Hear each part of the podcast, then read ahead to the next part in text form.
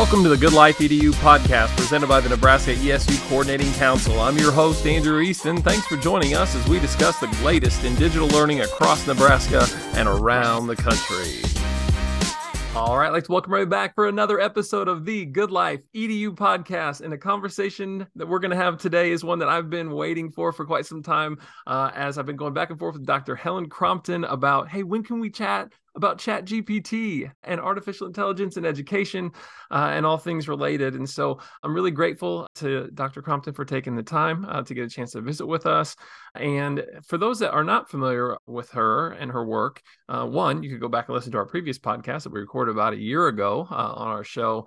But uh, I'll give a little bit of an introduction here from the start and say that Helen is the executive director of the Research Institute of Digital Innovation in Learning and is also Old Dominion University's associate professor for instructional technology. And so, Dr. Crompton, welcome back to the podcast, first of all.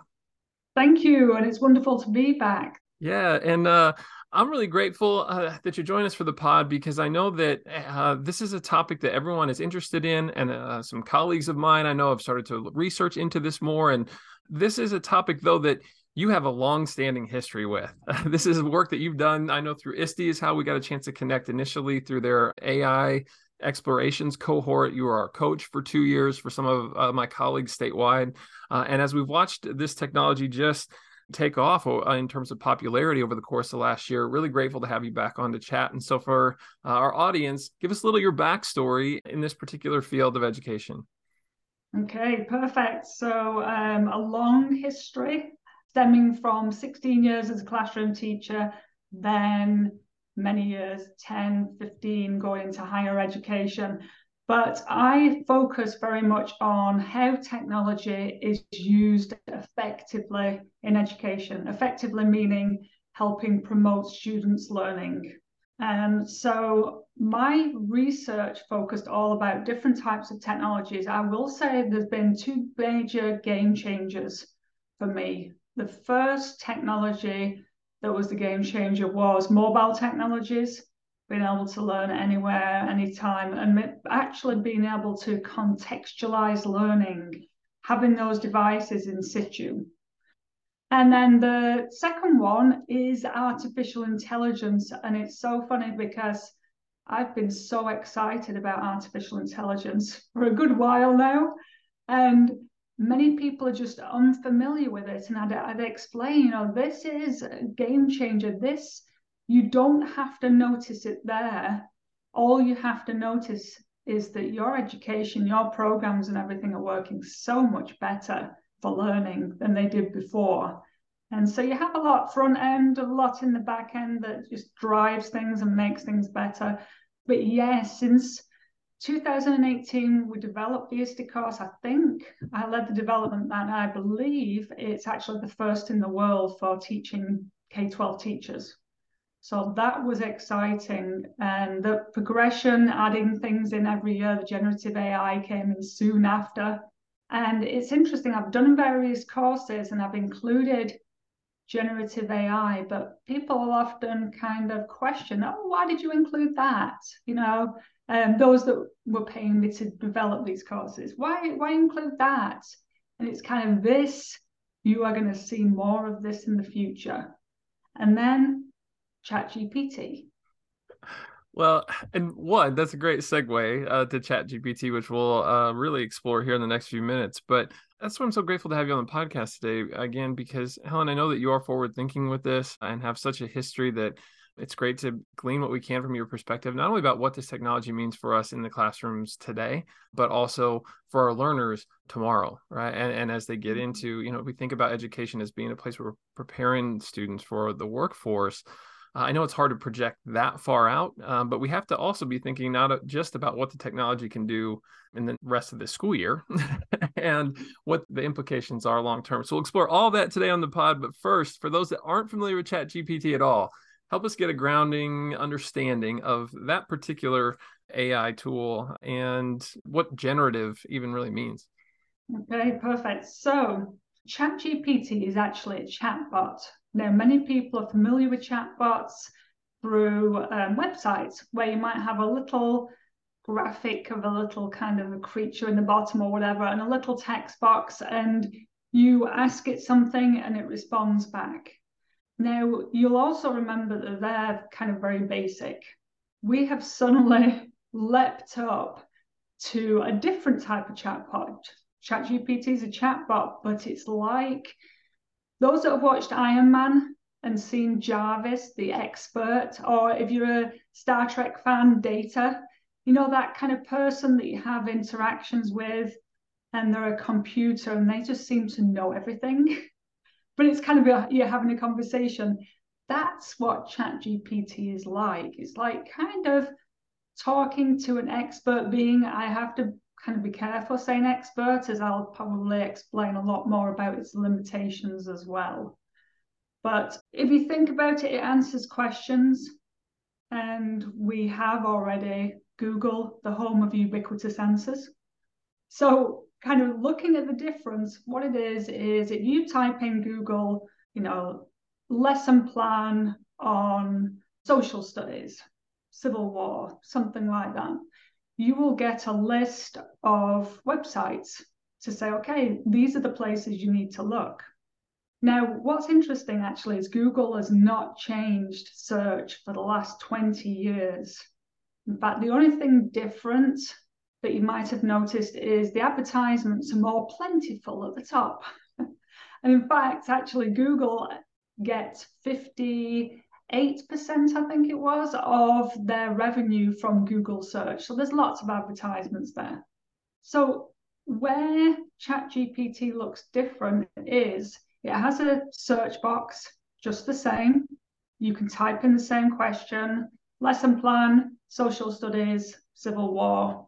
But instead of telling you where to go look, it tells you the answer, which is phenomenal. It's huge. So it actually writes a text response to say the answer to that question.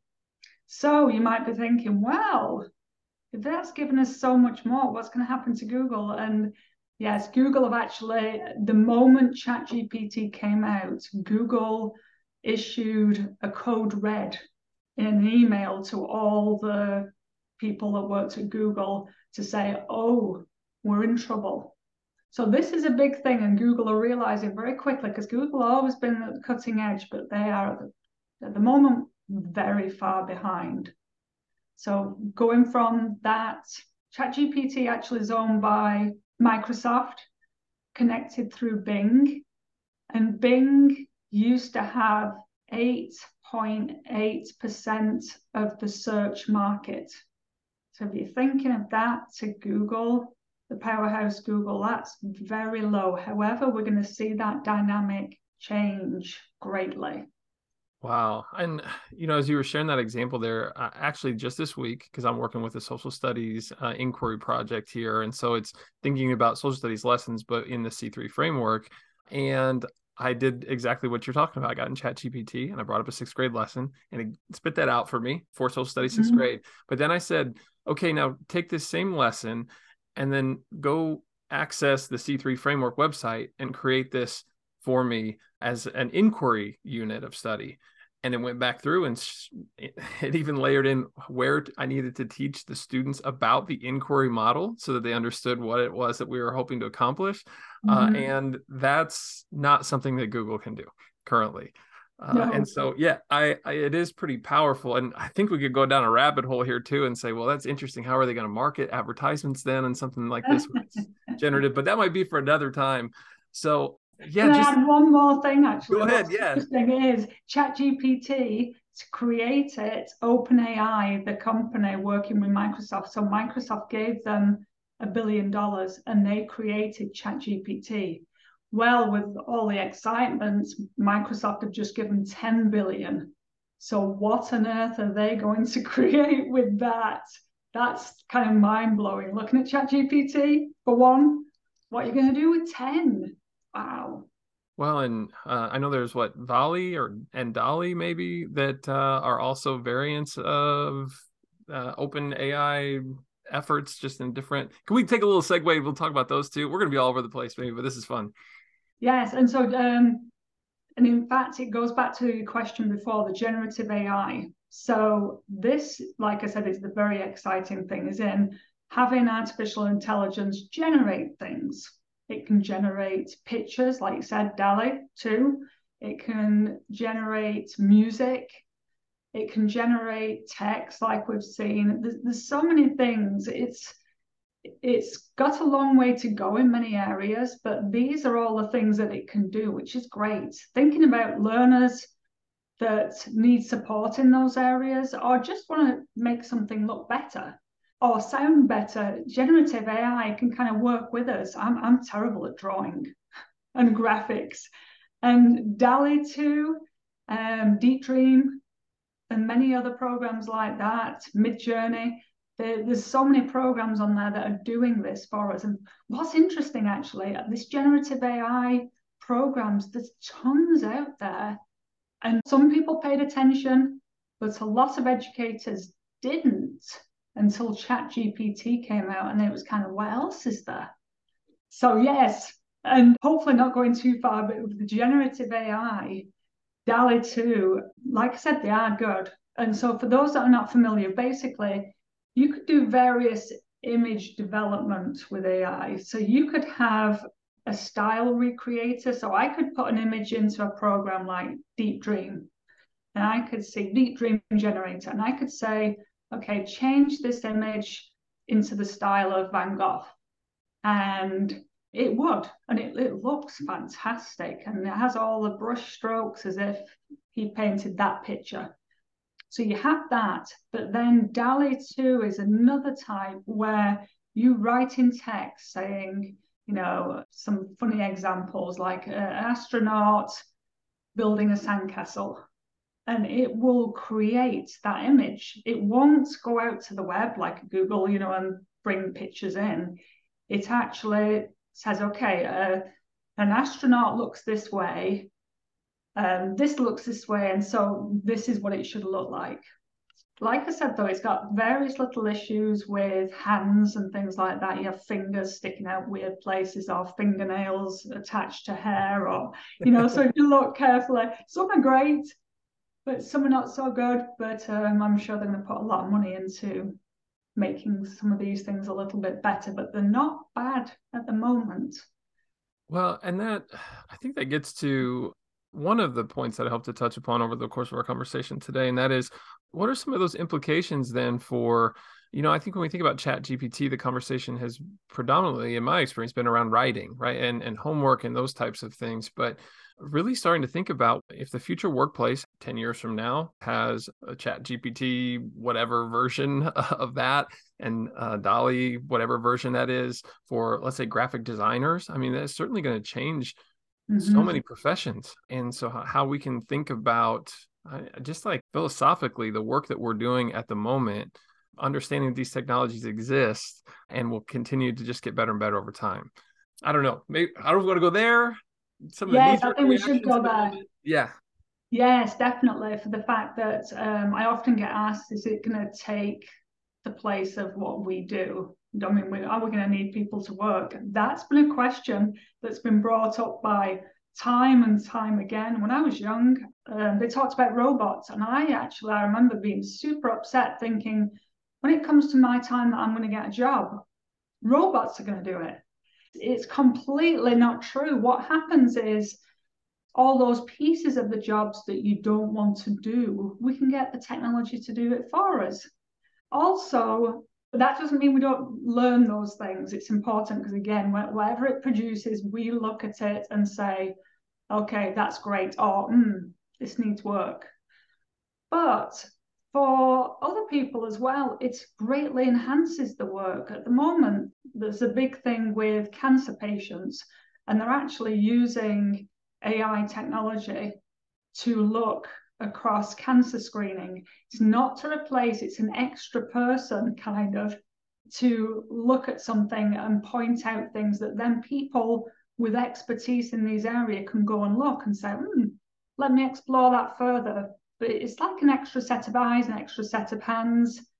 But for educators, it's huge in that a lot of time we sit behind our desks planning lessons, doing certain things, trying to think up wonderful lessons and activities and questions, even, you know, test questions. We don't need to sit away from the children doing all that. We can get help from ChatGPT and then actually be with students more often. So, in a way, this doesn't mean more technology.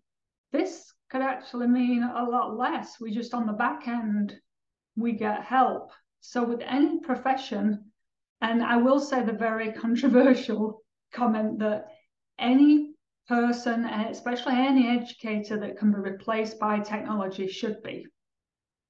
Because if you can be replaced by technology, you can't be doing a very good job as an educator because educators do so many amazing things that computers, technology can't do and probably never will be able to.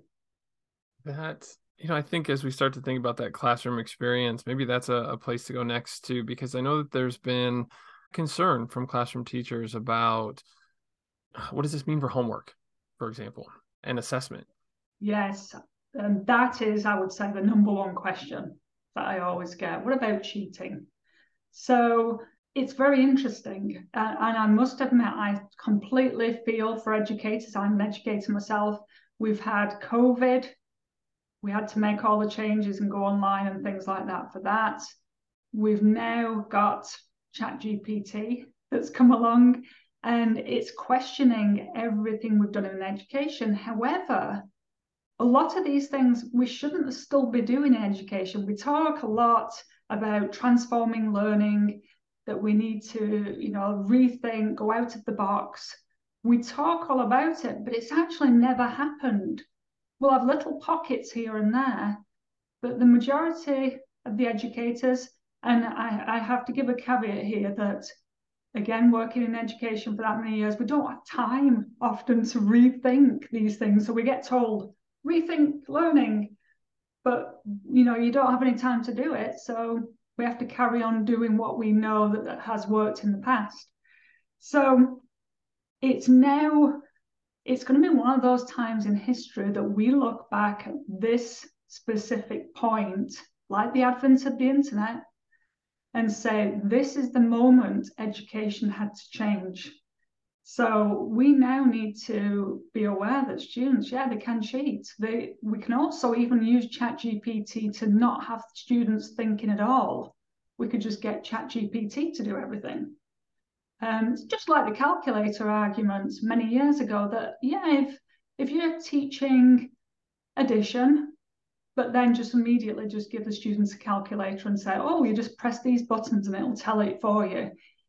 That learning's never happening so if we use the technology this way, that's not going to be effective for their learning. But if we look at different ways, it's super powerful. So all our assessments and things like that, we've got to think about what skills are we actually asking the students to do. The big ones, obviously, we want critical thinking. We want students. We teach them, as Makichi said, we teach them to learn, but we do actually teach them to think. Chat GPT can certainly be used to have students thinking. Well, as a former English teacher myself, then obviously this has been something with regards to critical thinking and the writing process that I uh, have really chewed on quite a bit. is just to say, uh, as someone who enjoys writing, uh, I do understand that wrestle that comes with being able to try to best express your idea and the revisions and, and how much depth you gain from exploring your own thoughts that intently uh, and on some level one the writing process is expedited with something like chat gpt because i don't have to necessarily go and access seven or eight different sites to then like pull out the information i might need to synthesize and put that into a, piece now i can just roll ask chat gpt to take those pieces curate that for me in something that I can read and that's manageable, that's close to what I want to write, but then I can kind of build that out to my own argument. Um, is that is that kind of the way to think about this? Because you referenced, you know, the advent of the internet, right? We went from Dewey Decimal System and pulling books off the shelf uh, to being able to go to Google. And, and, so is what I just framed there a way to think about leveraging Chat GPT as the next iteration of that technological support of, uh, let's say, a writing process? Yeah, so the way you're thinking about it, you're already an expert in writing. So you're thinking, well, I'm going to leverage it for this. But for learners, they need to understand the writing process. Because if you think about it, whatever ChatGPT spits out, how do they know if it's good writing or not? They've got to have those skills and that knowledge of what it should look like. But ChatGPT can be used for many things in writing. One of the great things is it provides really nice models of writing. So you could ask for example, a brief story. You can see that. You can also then click again. I want another one. I want another one. I want another one. And you can, your students can look for trends and even look and analyze. This is the big one for ChatGPT we're writing. You can analyze what it is providing to see whether it is effective and if it is pulling in, for example, the references or you know things that it should be pulling in. But also for learning, for thinking about writing, there's loads of other ways to use it, like prompts. Thinking about writing prompts. We as teachers, we have set ones and we probably go back to. Just think it can provide all these different writing prompts even to go into perhaps debate and thinking about that like um, okay write me an argument on this from this side and then the student can write one from another side but looking at the model of what they did for this way. Um, so i could literally talk to you for about three hours for all the different ways. Again it's just limited by our imagination and what we can do but it certainly helps with being able to show you a model of what good writing should look like. Um, oh, and uh, let me mention actually one other. Think about your students that they do some writing. They can put that into ChatGPT and ask ChatGPT to evaluate their writing. Really? I haven't ventured into that yet. What kind of question or prompting does ChatGPT need? I mean, I'm guessing ask for things like punctuation and some of those uh, grammatical revisions, but will it go so far as to do some of the others as far as content and structure and things? Oh, absolutely. And again, just imagine I'm careful saying it, we're talking to an expert being because it's not. It's, you know, it's got many flaws. But imagine you're you're a student and you're talking to an adult and you can ask them anything about your writing. That's just the same as you'll do in ChatGPT. So I could have my text. I usually put the prompt first and then put the text in. But I could say, please check my grammar, punctuation, and whatever of this text. And I'll put the text in and it will tell me. Or I could say, please look at this for um, arguments or persuasive arguments or whether I'm using passive voice, and it will provide all that feedback. So again, it's like a, a great instructor 24 7 providing that feedback, which is super helpful, especially for our students. I mean, we think the equity in this, all those students that had to even go to, you know, private tutors for extra tuition or, you know, do certain things to be able to pay for that. Now they actually have a captive audience with ChatGPT ready to tell them answers to all sorts again, depending on how you use it. Actually, funny enough, technically it's made everything equitable in cheating. because you don't have to pay someone now to write your paper, or you don't have to have computer science background to be able to hack in to get stuff. Everyone equitably now can just, you know, cheat away. So we just have to inform our students the correct way of using these things.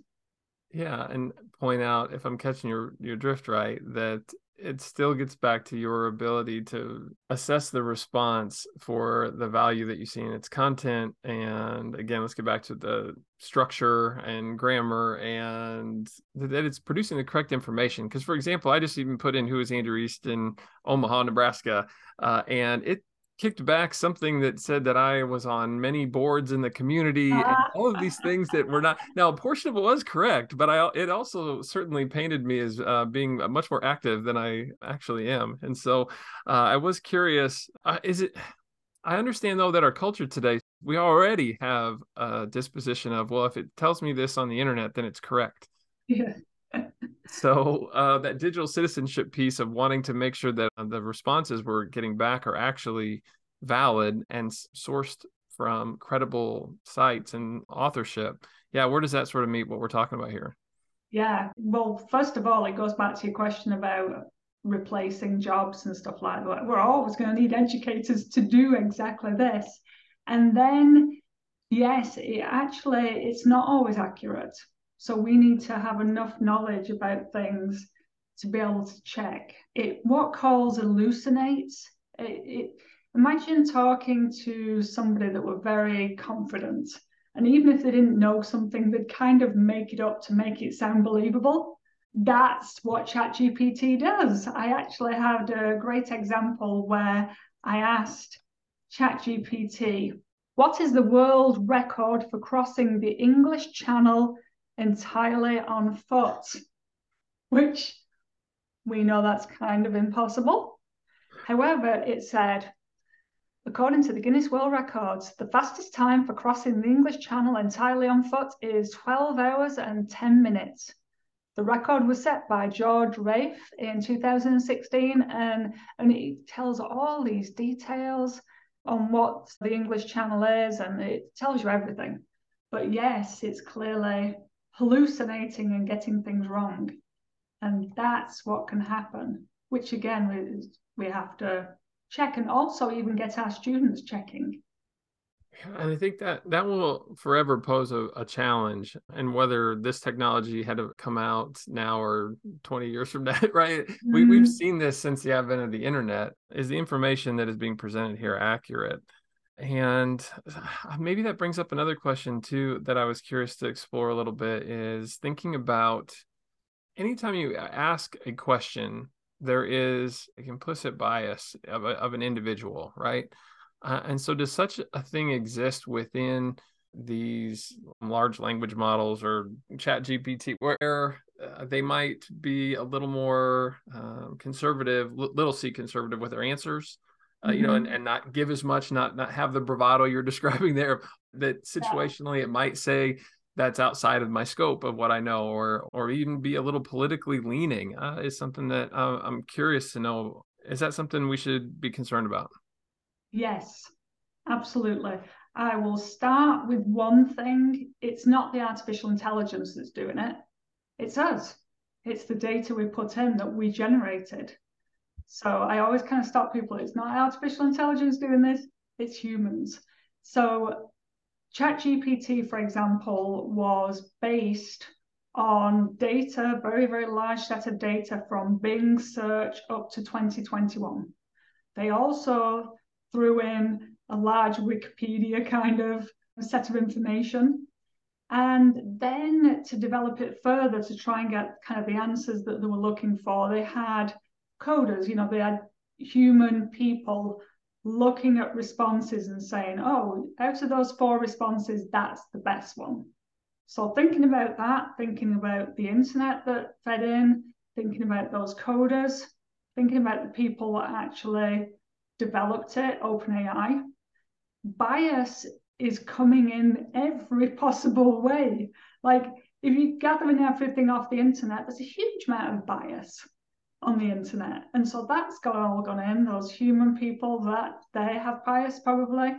Um, so there is a lot of question, for example, the political, they are noticing very clear political leanings, whether most people believe it is from just what's included on the web, but you could have tweaks to answer things a certain way or avoid things they could have possibly put in. But um, most people leaning towards it's just using all that past historical data, which if you think as well, it's it can be biased towards culture, race, gender, because we had a lot of that bias. I mean, people like to think, oh, that was a thing of the past, but not that far past and maybe even present day. So, yes, it is super biased. In fact, one of the great activities that can happen with students is have debates. Ask ChatGPT, tell us what's the story on this, describe this. And they can actually look for that bias to see whether it's happening and you can see it. It's funny because I actually asked ChatGPT about itself quite a bit. And oh my goodness, it is so biased. It tells you how absolutely fantastic it is and it can do all sorts of things which was interesting because it'll often say i can create great interactive visuals and i'll ask it you know because this was partly connected to your other question as well but i'll say how do you create those interactive visuals and it'll respond saying oh i'm sorry yes i i can't actually do that so it will say if it's wrong it's which is interesting, but you have to kind of challenge it on those questions. But yes, bias, definitely. That is fascinating. And to think too that when you just think about what makes headlines, uh, strong statements that are considerably biased oftentimes, not all, but but uh, if you're pulling from that data set, and I hadn't thought about that, that over if it's pulling from the history of text that's out there, that it doesn't take going that far back to really get to some things that are just outdated in terms of values, views, and the sensitivity with which they handle topics. And and so yeah, what other questions regarding ethics, for example, should we be considering here while we're on the topic? There's actually a few different ones with ethics. Where's the data going?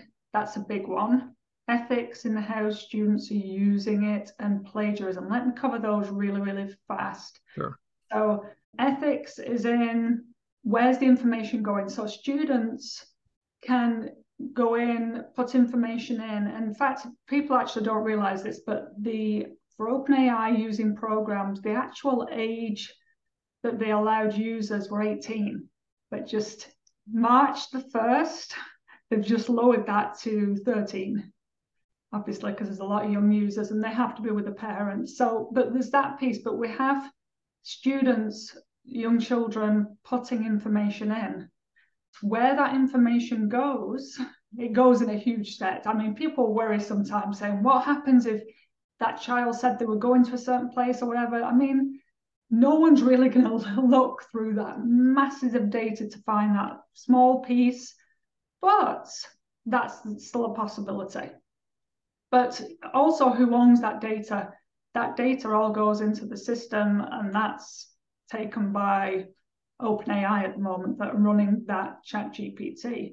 But there actually is tons of information from like Google employees that are using ChatGPT, reminding employees, do not tell ChatGPT anything about you know systems and what we use. Don't give them any hints because maybe that could be searched and used kind of in a negative way. But now look at from a different angle, going back to the student use. You have an entity, I'll call it an entity, ChatGPT, that's having a conversation that listens to you constantly. And how many young people don't think they're being listened to? And this constantly goes back and forth. There is the possibility that they tell ChatGPT too much information and rely on it too much as if it's a human being, but it's not. It's got, I always say, all brain and no heart. It's not going to help them always with certain things and providing that information across, you know, they need to be remembering it's not human, it's the technology without a heart, even though it might mimic it sometimes. So that's another piece. And then ethically, a big part, especially for those in high school, higher ed, and you know, preparing to go to higher ed, plagiarism. If you think about it, like I said right back to the start, Google, when you ask questions, it brings up the websites to go look. This is grabbing all sorts of things. It's not just grabbing whole sentences, it kind of reworks all sorts, but it's still grabbing knowledge and bring it in. So having that cited well is not as easy. And what's interesting ethically is you could ask ChatGPT to provide citations and it will, and they actually look great. So you look and go, oh, yeah, I recognize that person in this field. But when you actually look, explore further, often what it's that hallucination again, it's grabbing, oh, this person does work in that area. Like, let's go back to social studies. You know, this researcher does work in social studies. Here's a title of a social studies research paper, and let's put a date in. And it just kind of puts them together. So they look great, but there's no such thing, you know, they've just added it around. So again, that goes back to that ethically. So there's the main, and then obviously the ethics of cheating. How to, well, again, going back to the big question of cheating is what do we do with cheating? How can we actually avoid it happening? So there are various strategies you can use. The first one is there's programs out there that have been developed, like OpenAI are developing a classifier to tell the difference between AI or human. Also, there's other programs out there, ChatGPT Zero, made by students, to again classify. They are not very effective. I can say that from the research I've done so far, looking at those, they're not doing a great job. And plagiarism checks don't work, really don't work. And every time that they might start working, this is going to adapt further and students will adapt further that they're, they're not very effective. The big thing is what AI kind of generated was actually originally based on what humans wrote on the web. So I having to separate them are hard. And also, I was looking lately, students have figured out how to avoid that happening anyway. All they do is put a few spelling mistakes and if they put a few spelling mistakes, it'll just automatically go, oh, AI wouldn't do that. It wouldn't make spelling mistakes. It must be human. So that's just such an easy workaround. But if you really want to use paper still, and there is a place, my class at the moment still has a paper at the end. The ways to do it that I've found so far, again from researching, is well, the one, first of all, is I remind them about kind of an honor pledge that, you know, you shouldn't be cheating. If you get caught cheating, that you are using ChatGPT in a way you shouldn't, there will be consequences. I always kind of put that out there. So there's no, I, I know about ChatGPT, but if you use it when you shouldn't, these things can happen. But there's other ways to do it, such as if you get some text that the student's claiming is their own, there's ways to look to see if it was ChatGPT. Those that have used ChatGPT multiple times, it's got a certain format. It has those nicely chunked writing, often like three sentences per paragraph, and then it goes to the next one. It always ends in a in conclusion, finally. And it works with a beautiful kind of format but it's kind of a telltale sign. Familiar, yeah. Yes. The other one is those citations. If someone's citing someone again, we can look at that. The other way to tell is if you've asked for a certain prompt and you know what they should know on it because they've covered it in class, if something else is brought in and covered, that's a telltale sign. And rather than emailing a student saying, I noticed you covered this, what was that about? yeah, I, I don't recommend that. I actually recommend having them, if possible, face to face and just saying, "Oh, I noticed you included that. Tell me about that." And it's a you'll see immediate they'll, they'll flounder and oh. So there's ways to check again the play, you know, the citations being wrong, the format, things in that you didn't expect, or going beyond what uh, you've covered in class. You know, even just the level of it so there's there's various ways, but a big deterrent is actually telling your students you know about ChatGPT and you know of ways to look and avoid going past classifiers. So there's there's ways educators can kind of do that. Wow, what a helpful set of look fors, I think, for us as we, uh, yeah, kind of bring our conversation to close. I've gotten so wrapped up in learning from you today, Helen, that uh, you know time has gone really fast. And I, I do want to bring up one little piece too that you made me think of yeah. as you're sharing that. I recently was at a tech conference and spoke with some individuals who wrote a book uh, that they told me they used Chat GPT to fashion predominantly. Uh, and then certainly did some tinkering with that in terms of formatting and, and adding to it in the grammar piece and some things we've covered today. And it made me start to wonder then what happens when we start to have AI create text that future AI points to, and that if nobody even reads, the AI is yeah. just talking to AI, and it's just uh, it's interesting uh, to think about it uh, with all this, and so much to cover and so much to entertain. I, I would say, as a parting note here, what is one thing that we haven't chatted about yet, or a message that you'd leave our audience with? And we certainly appreciate learning from you uh, over the course of the pod today. Yeah, so um, I'll end on what you were just describing then as well. It can also lead to the death of creativity if we're using all that past information, we've got to be sure that we are producing new things, being creative. So it's the balance, again, of technology and humans and how to use it effectively.